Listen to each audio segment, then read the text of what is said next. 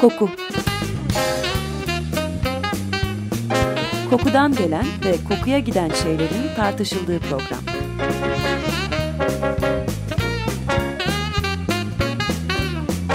Hazırlayan ve sunan Vedat Ozan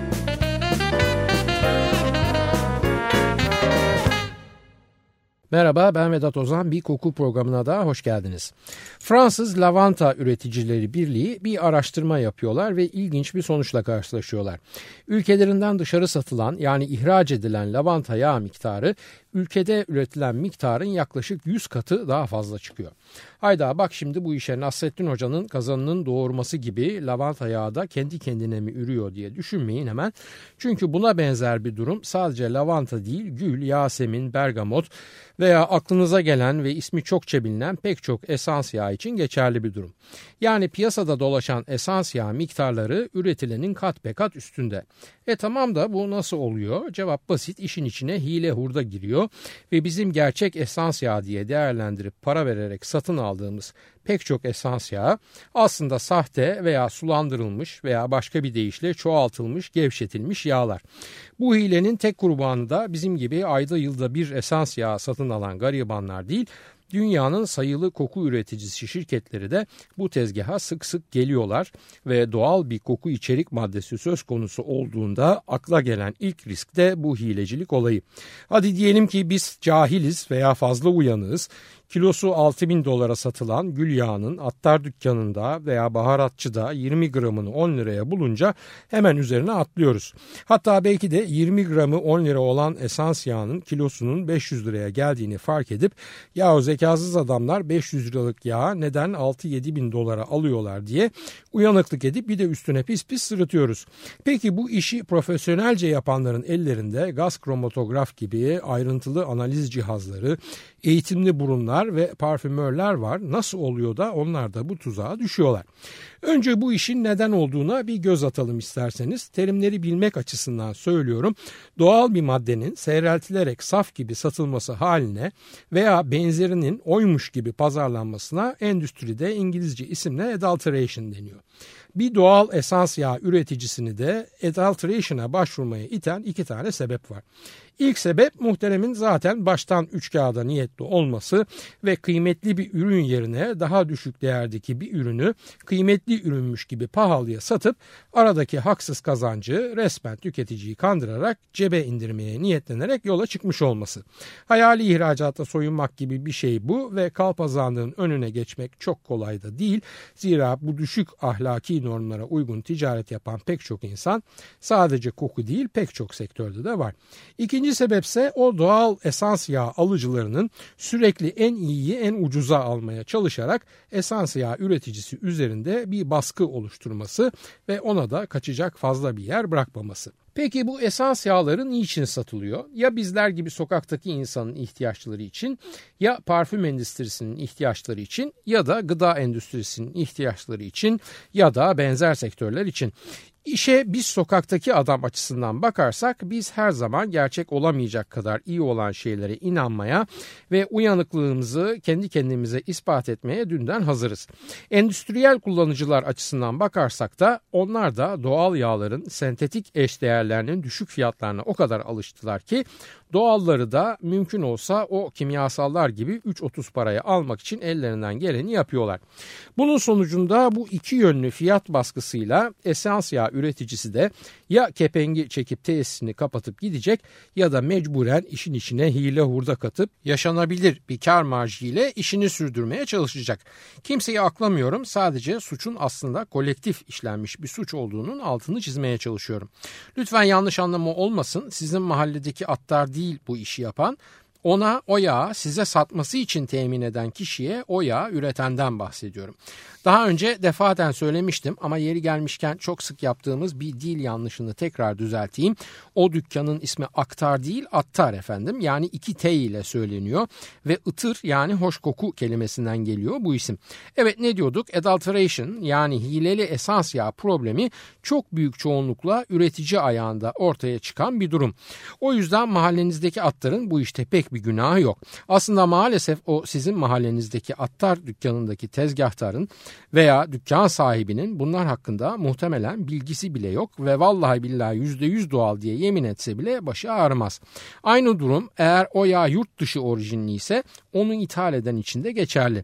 O da pekala e, doğal varsayarak bir ton para sayıp küçük şişelere bölüp satıyor olabilir bu yağ. Aradakilerin de kazığı yemiş olması elbette sonucu değiştirmiyor ve biz doğal yağ alalım şurama iyi gelirmiş buramı tedavi edermiş aromaterapikmiş falan diye düşünürken aslında maksadımıza hiç uygun olmayan ancak kokusu doğalına benzeş bir sıvıya para vermiş olmakla kalıyoruz. Peki bu hile hurda işleri nasıl gerçekleşiyor? Bunu anlamak için önce hileye konu olan ürüne yani esans yağına bir kısa göz atalım. Aslında esans yağlarını uzun uzun işledik daha önce ama hatırlamak açısından ana unsurların üzerinden bir kez daha geçelim. Esans yağı nedir? Kısaca esans yağı aromatik bir bitkinin uçucu yağıdır kaynak olan bitkinin ikincil metabolizmasında yer alırlar ve biz insanlar fiziksel yöntemler kullanarak bu yağları kullanılabilir hale getiririz. Bir esans yağının uluslararası normlarda doğal ve saf sayılabilmesi için sadece ve sadece fiziksel işlemden geçmiş olması ve başka bir yöntemle üretilmemiş olması gerekir. Yani o bitkinin kokulu moleküllerinin bizim elimize geçen nihai ürüne fiziksel olarak transfer olmuş olması gerekli.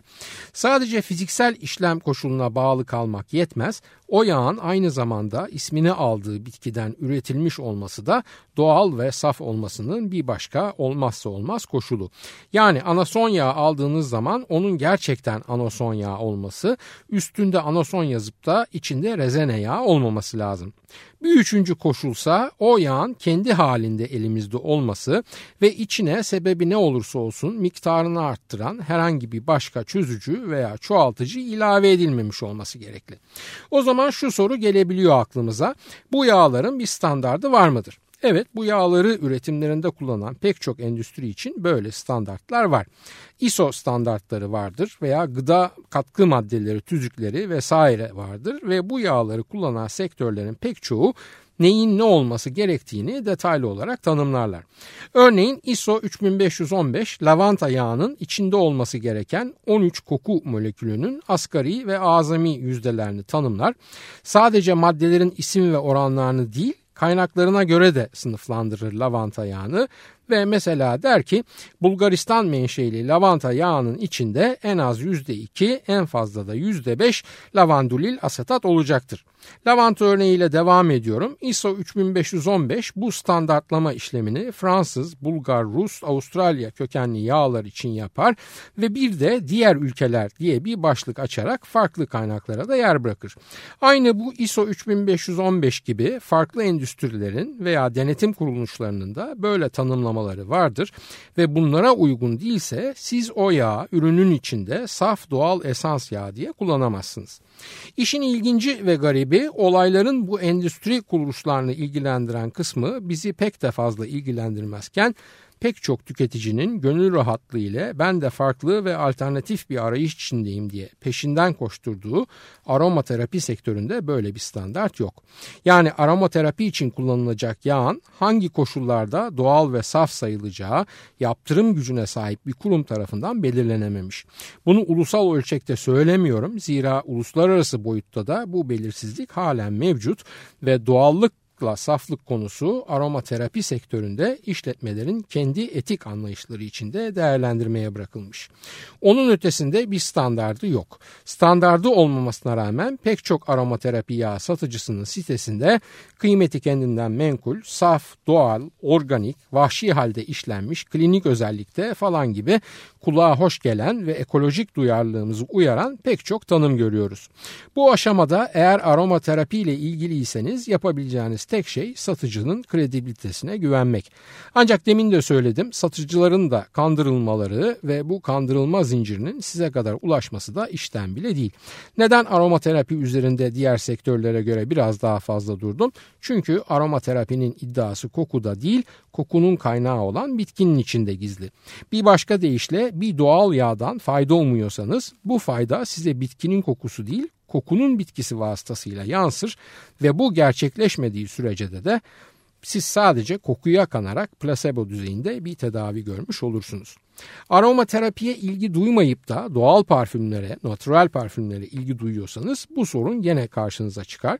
Çünkü mass market yani kitle pazarı için üretim yapan pek çok markada kulağa hoş gelen tanımlamaların ardına gizlenip doğal olmayan veya gevşetilmiş yağların parfümünüzde yer almasını sağlayabilirler ve bunun sanki hiç böyle olmadığına dair bir algıyı da rahatlıkla sizde oluşturabilirler. Bu dev şirketler için de geçerlidir. Çünkü başta verdiğim lavanta örneğine benzer bir şekilde mesela pek çok uluslararası parfüm markasına sahibi olan ve işlevsel ürünlerde üreten bir dev şirketin bir yıl içinde algısal olarak kullanmış olduğuna inandığımız esans yağı miktarı dünya esans yağı üretiminin bir kat daha fazlası durumunda. Burada elbette tasarımcıların ve reklamcıların ellerini öpmemiz lazım. Çünkü bizim buna inanmamızı sağlayanlar onlar. Bir kahve molası verelim ve devam edelim efendim. Emiliana Torini'den dinliyoruz. Today has been okay. Friends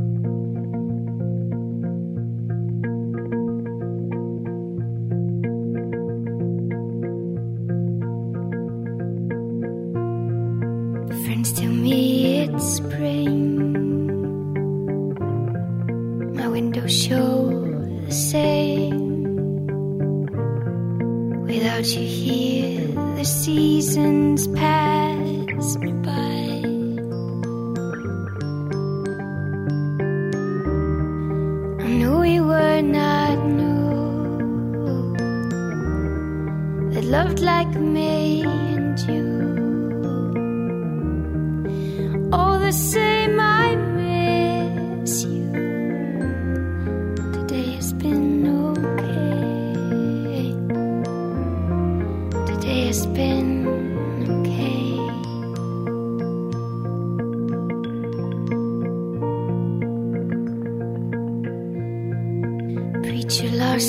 sun.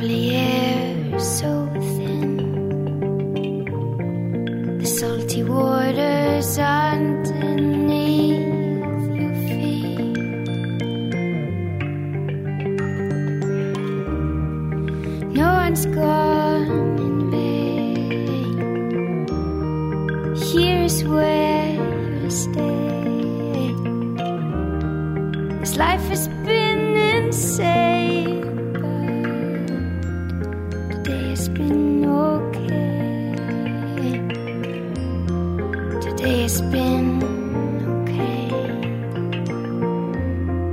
Today has been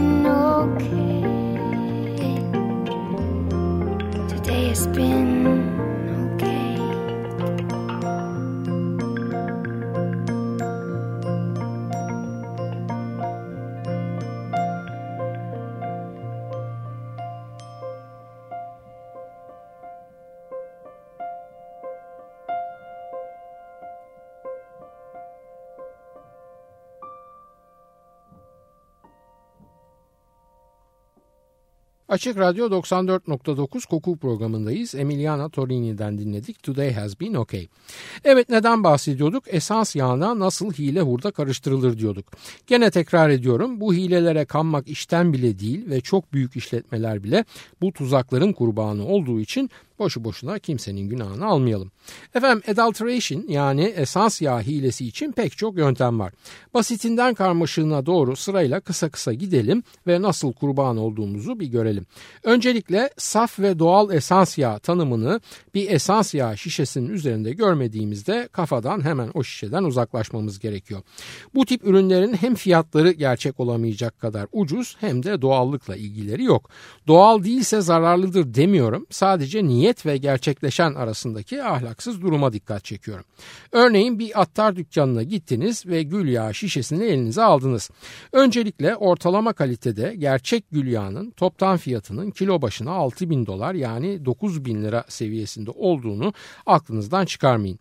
İkinci olarak şişenin veya kutunun üzerine bakın içerik olarak sadece gül esansı, gül yağı yazıyorsa o bir doğal yağ değil aslında bir parfümdür ve sadece kokusu doğal yağa benzer. Bu tip yağlara İngilizce'de fragrance oil deniyor yani koku yağı. Fragrance oil'ın karşılığında bizim aradığımızsa esans yağı yani essential oil olarak yer alıyor. Hep diyoruz doğadaki her koku aslında birer ilahi parfüm formülüdür ve bunların bazılarının çok benzerlerini laboratuvarda tekrar üretmek hiç de sandığınız kadar zor değil. Benim ofisimde mütevazi bir parfüm orgum var yani kat kat rafları olan bir ham madde masam var ve bunun içinde benim tamamen kendi başına yaptığım bir gül yağı yer alıyor.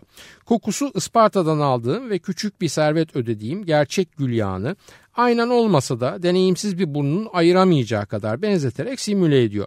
Bu gül yağını yapmak için ben toplam 4 farklı molekül kullandım ve bunların fiyatları da sudan ucuz. Sudan ucuz tanımına örnek vermek için söyleyeyim bu molekülleri ben hiç pazarlık falan da etmeden litresi yaklaşık 80 ile 100 lirası arası değişen fiyatlarla ancak elbette litre gibi çok bir miktarda değil çok daha az boyutlarda satın aldım.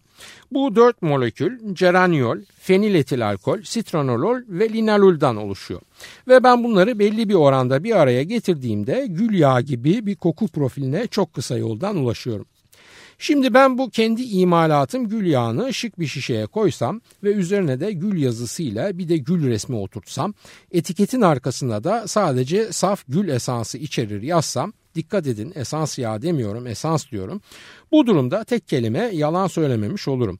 Elimde ise gerçeği 6 bin dolara yani 9 bin liraya satılan bir yağın taş çatlasın 100 liraya mal olmuş numunesi kalır. Ben bir tane yaptığım için maliyetim 100 lira diyorum. Elbette adetli üretsem çok daha ucuzlatırım maliyetimi. E aradaki farkları siz görüyorsunuz. Şimdi ben bu kendi yaptığım gül yağını 15-20 gramlık şişelerde 5, 10 veya 15 liradan pazara sunsam hanginiz bunun cazibesine kapılmazsınız. Ortalama 20 gram gramını 10 liradan sattım desem 100 lirama perakende dönüş 500 lira olarak olur. Ve 100'e 500 yani 1'e 5 de hiç de fena bir iş değil gibi görünüyor. Yani peki ben böyle yaparak kimi kandırabilirim? Bunu böyle yaparak sadece son tüketiciyi kandırırım. Profesyonel şirketlerden hiçbirisi benim bu tezgahıma gelmezler. Neden gelmezler? Çünkü onlar dört bileşenli bir gül kokusunu gül yağı diye yemezler ve gül yağının gerçekte 200'ün üzerinde bileşenden oluşan komplike bir karışım olduğunu bilirler. Öte yandan gelin görün ki benim olası kurbanlarım olan son tüketici de hiç azımsanacak sayıda değildir ve mahalle aralarındaki veya cadde üzerlerindeki attar veya doğal bitki, baharat vesaire satan dükkanların raflarında yer alan bütün gül yağları aynen tarif ettiğim gibi yapılmış yağlardır. Yani yağ mı kardeşim ya gül kokuyor mu? Kokuyor ama doğal ve saf gül yağı değil laboratuvar ortamında elde edilmiş yakın bir benzeri sadece. E o kadarı da olacak yani yersen gibi bir durum. Ramazan ayında pek revaçta olan güllaçları kokulandırmak için kullanılan gül sularında da durum buna çok benzer durumda ve güllü suları veya gül kokulu suları biz gül suyu diye satın alıyoruz. Pazar büyük çünkü insanımızın koku ve kokulu şeylere olan merakı, yoğun kokulu ürün reklamları ve belki naçizane olarak bir nebzede bu programın katkısıyla gün geçtikçe artıyor. Bu da gittikçe daha fazla tüketici demek. Bir de olmaz ya hadi oldu ve ben de dürüst bir adamım diyelim ve insanları kandırmak istemediğimi düşünelim. O zaman o gül kokulu ucuz sıvının bulunduğu şişenin üstüne gül akoru veya gül kokulu yağ yazmam gerekirdi. Var mı raflarda böyle ürün veya etiket gören aranızda? Varsa lütfen beni de haberdar edin. Ben de gidip dürüstlüğünden dolayı gidip tebrik edeyim muhteremi. Birinci ve en belirgin hile yöntemini anlattık. Elimizle yaptığımızı doğanın imalatı gibi satıyoruz. Şimdi gelelim ikincisine. Bu ikinci yöntem tabiri caizse süte su katmak diyebileceğimiz bir yöntem. Yani gerçek, saf ve doğal bir esans yağını kokusunu hiç etkilemeyecek ya da minimum düzeyde etkileyecek başka katkı maddeleri kullanarak çoğaltmak ya da doğru tabirle yağ gevşetmek. Bunu iki şekilde yapabiliriz. Birincisi profesyonelleri yani sanayiyi de kandırmayı göze alarak bu çözücü ve çoğaltıcı dolgu maddesini gaz kromatografi analizinde görünmeyecek unsurlardan seçebiliriz ki bunlara görünmez katkılar diyelim. Ne olabilir bu görünmez katkılar? İlk aklıma gelen mesela nebati yağlar olabilirler. Yani doğalı doğalla sulandırabiliriz. Yalnız bu görünmez katkılar bile aslında çok garantili olmayabilir. Çünkü usta ve deneyimli bir analist bizim profesyonellere yönelik hilemizden yani doğal esans yağını bitkisel bir yağla çoğaltmamızdan işkillenebilir ve analizleri çeşitlendirerek alkol çözünürlüğü testi vesaire gibi ilave kontrollerle foyamızı açığa çıkarabilir. Ancak bizim yağ sattığımız profesyonel analiz teknisyeni tecrübesiz veya yetersiz olan bir profesyonelse veya küçük bir üretici ise elinde analiz imkanları yoksa gidip bir üniversitenin laboratuvarında bu analizleri yaptıracak bütçeye de sahip değilse iş işten geçer ve biz %10 %15 gevşetilmiş doğal yağ hiç müdahale edilmemiş yağ gibi satıp artı bir yüzde bilmem kaç parayı cebe indirebiliriz. Hadi o kadar da kasmadık ve profesyonelleri de fazla kale almadan fark edilebilirliğinin riskini alarak hareket edeceğiz diyelim. Bu kez parfüm endüstrisinde bir gereklilik olarak kullanılan solventleri yani çözücüleri işin içine katarız. Yani bu durumda zaten belli bir koku profiline ulaşmak için seyreltme işlemi yaparken kullandığımız maddeleri doğal esans yağımıza miktarını arttırmak için yedireceğiz. Bunun için neler kullanabiliriz? Dipropilen glikol yani DPG, izopropil miristat yani IPM, dietil fatalat yani DEP, benzil benzoat falan kullanabiliriz. Bunlar oldukça ucuz ve nebati yağ falan gerek kalmadan bizim işimizi çözebilen maddelerdir. Bu saydıklarımın bir kısmı cildi tahriş edebilir ama bunun üstesinden de ya miktarını az kullanarak yani sütümüzü az sulandırarak ya da vicdanımızın sesine kulak tıkayarak gelebiliriz. Biraz daha kendimizi kasıp izotrisetil asetat veya fiksatör 404 falan kullanırsak hele tecrübesiz bir analistin de gözünden çok rahat kaçar bu küçük hilemiz. Bu hileleri yaparken dikkat etmemiz gereken sulandırmak için kullanacağımız malzemenin mümkün olduğu kadar kokusuz bir malzeme olmasıdır. Bu görünmez veya görülebilir malzemeleri kullanarak kokusunda hiçbir değişikliğe yol açmadan sadece miktarını ve dolayısıyla karımızı arttırarak adulteration yani hile hurda yapabiliriz. Çok kullanılan bir yöntemdir. Paçuli yağının içeriğinden nebati yağ ayıklandığı da sık sık vaki olmuştur. Vicdanı rahatlatması da kolaydır. Zira ayranın yoğurdunu biraz az tutup su ve tuzunu arttırmaktan çok da fazla bir farkı yoktur. Sonuçta sattığınız seyrek bir ayran olsa da gene de ayrandır. Gelelim üçüncü yönteme. Bu yöntem de fazla karmaşık bir yöntem değil aslında. Üçüncü yöntemde tezgahı şöyle kuruyoruz efendim. Birbirine yakın kokan iki yağ bulup ucuz olanı pahalı olanın içine katıyoruz. Doğallık baki yani yağların kaynağı doğa ancak yağın tamamı yağ ismini veren bitkiden gelmemiş oluyor. Bu rezervi koyarak vallahi doğal desek başımızın ağrıma riski yok. Şişemizin üstüne doğal kelimesini rahatlıkla yazabiliriz. Ayrıca yağ kaynak olan bitkilerin organik olarak üretilmiş olması da bizim müdahalemizden bir adım önceki aşama olduğundan Organik kelimesi de bu örnekte anlamını yitiriyor. Yani biz şimdi şişemizin üzerine sadece doğal kelimesini değil organik kelimesini de yazabiliriz. Moraller bozulmuyor değil mi efendim? Aman diyelim ve devam edelim. İyi de nasıl olabilir bu ve neyi neye katabiliriz mesela? Az önce dediğim gibi burada katkı maddesi için önemli olan iki unsur var. Öncelikle kokusu ana ürüne benzeşecek, ikinci olarak da ana üründen çok daha ucuz ve ulaşılabilir olacak. Hemen örnekleri ve seçeneklerimizi sıralayalım. Evet tezgahı açtık ve hem doğal hem de organik üç kağıdımıza başlıyoruz. Efendim anason yağına rezene yağı katabiliriz. Daha pahalı olan Virginia sedir ağacı yağına daha ucuz olan Çin sedir ağacı yağını katabiliriz. Tarçın ağacının gövdesinden elde edilen tarçın yağına tarçın ağacının yaprağından elde edilen daha ucuz yağ katabiliriz. Bergamot yağına limon, acı portakal, tatlı portakal veya neredeyse tüm narenciyelerden elde edilen terpenleri katabiliriz. Lavanta yağına lavandin yağı katabiliriz. Pahalı Endonezya paçulisinin içine daha ucuz Çin paçulisini katabiliriz. Biberiye yağının içine ökaliptus veya kafiru yağı katabiliriz. Menekşe yaprağı absolüsünün içine ıspanak absolüsü katabiliriz. Ekstra kalite kalite yılan yılang yağına ikinci kalite yılan yılang yağı katabiliriz. Seçeneklerimiz oldukça bol farkındaysanız ve ben de örnekleri özellikle değişik endüstrilerde kullanım bulan yağlardan seçmeye çalıştım. Yani hem parfüm hem gıda hem kişisel bakım ürünleri falan gibi sektörlerde kullanım bulan bir kısım yağ saydım. Ama inanın ki uzatmamak için saymadıklarım saydıklarımdan kat be kat fazla. Evet biz sonuçta bu üçüncü hile veya adulteration yöntemiyle ne yapmış olduk? Antep fıstığı tozuna bezelye tozunu karıştırıp fıstıklı baklava imalatçısına satar gibi olduk. Her halükarda ürünümüz doğal hatta organik sadece ucuz malzemeyle çoğaltılıp pahalı fiyata satılıyor. Süremiz azaldı. Bir sonraki adulteration yani hile hurda yöntemine yarıda kalmasın diye geçmiyorum ve haftaya bu konuları kurcalamaya devam edeceğimizi belirtmek istiyorum. Pek bilginiz olduğunu tahmin etmediğim bu esas yağ hileleri konusunda emin olun şapka çıkarttıracak kadar süper teknikler var ve bu hile işi de kendi başına bir bilim haline gelmiş gibi. Bir benzetme yapmak gerekirse internet üzerinde hacker veya cracker olmak gibi bir durum söz konusu. Ancak bunun kesin olarak parasal bir karşılığı var ve sadece merak tatmin etmek amacıyla yapılmıyor. Ayrıca bugün söylediklerim aman sizi hepten korkutmasın. Milyarlarca dolarlık bir pazarda bu tip üç kağıtların olması gayet doğal. Unutmayın ki dünya sadece ahlaksız ve hilekar insanlardan oluşmuyor ve dürüst satıcılar da halen mevcut. Bütün bunları anlatma sebebim aslında şu.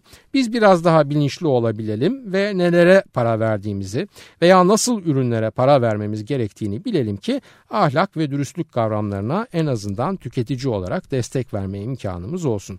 Evet efendim haftaya bu konuya devam etmek üzere müsaadenizle şimdilik hoşça kalın diyorum ve soru öneri eleştirileriniz için e-posta adresimizi hatırlatıyorum. kokuprogrami.yahoo.com Programlarımızda adı geçen konulara ilişkin görselleri yayınlardan hemen sonra her zaman olduğu gibi facebook.com Taksim Vedat Ozan Koku adresinde de görebilir.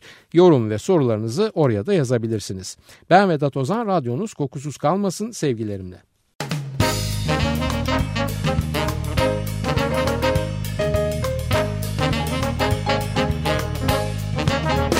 Koku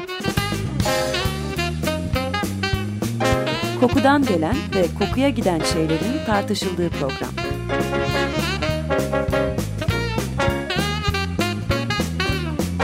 Hazırlayan ve sunan Vedat Ozan